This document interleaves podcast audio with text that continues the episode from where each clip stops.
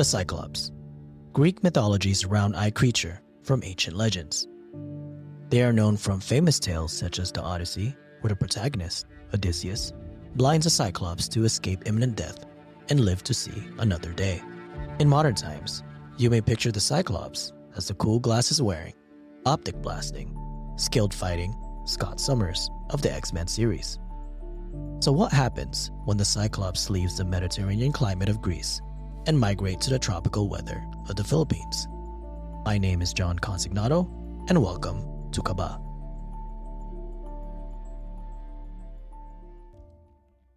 Cyclops are giant creatures known most notably for their single eye in the center of their forehead.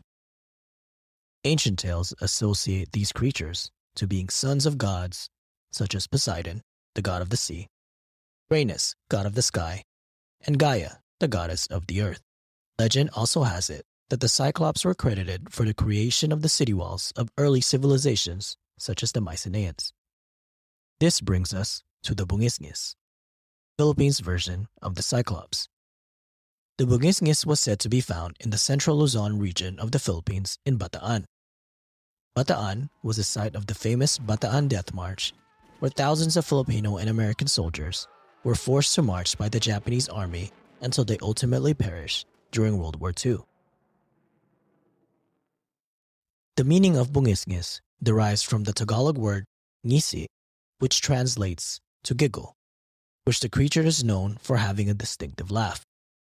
While the Cyclops was generally known for their single eye feature, the Bungisngis takes the look and spices it up a little more. Bungisngis was known to have giant sharp teeth, accompanied with tusks that resembles those of the magnificent African elephants. Bungisngis was renowned for its brute strength and intimidating features. It was said that they hunt water buffaloes or carabaos by grabbing them by the horns and slamming them to the ground with great force and power. Stories, however, portray them as creatures that are easily outwitted.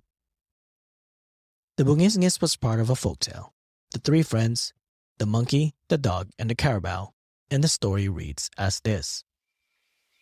Once there lived three friends, a monkey, a dog, and a carabao.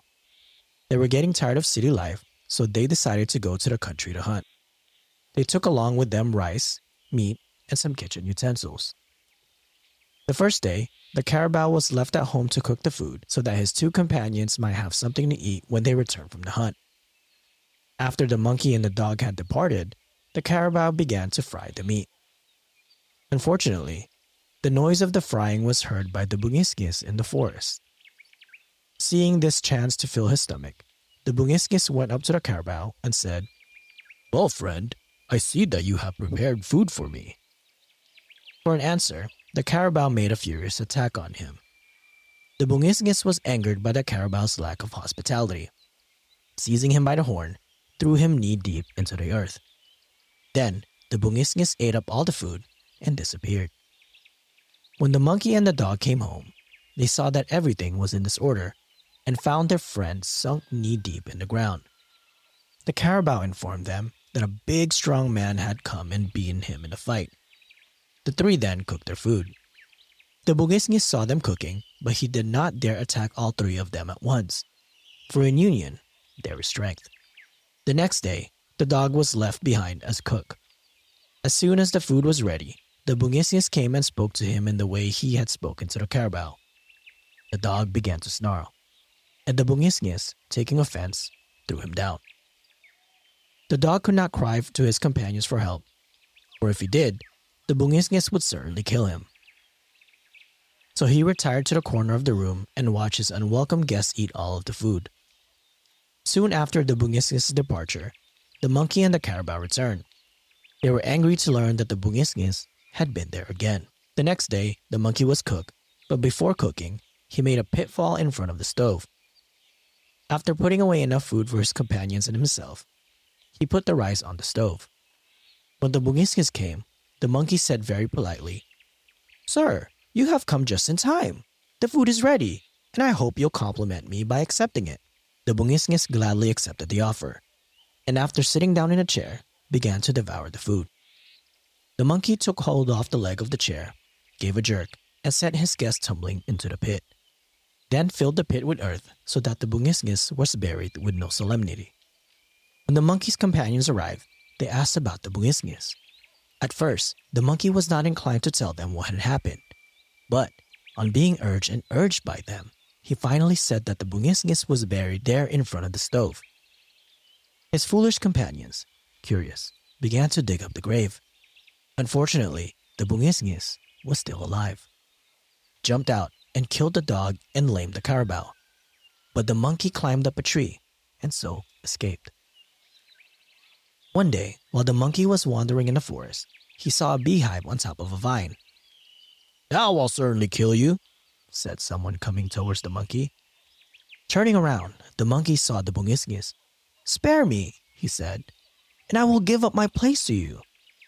The king has appointed me to ring each hour of the day that bell up there," pointing out to the top of the vine.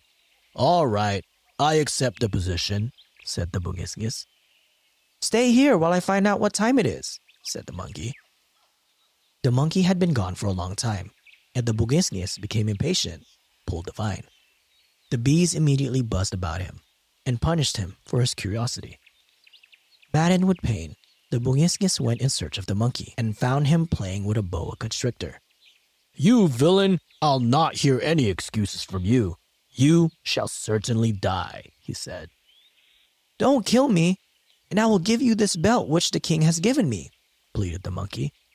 Now the Bungisngis was pleased with the beautiful colors of the belt and wanted to possess it. So he said to the monkey, "Put the belt around me, then, and we shall be friends." The monkey placed the boa constrictor around the body of the Bungisngis. Then he pinched the boa, which soon made an end of his enemy.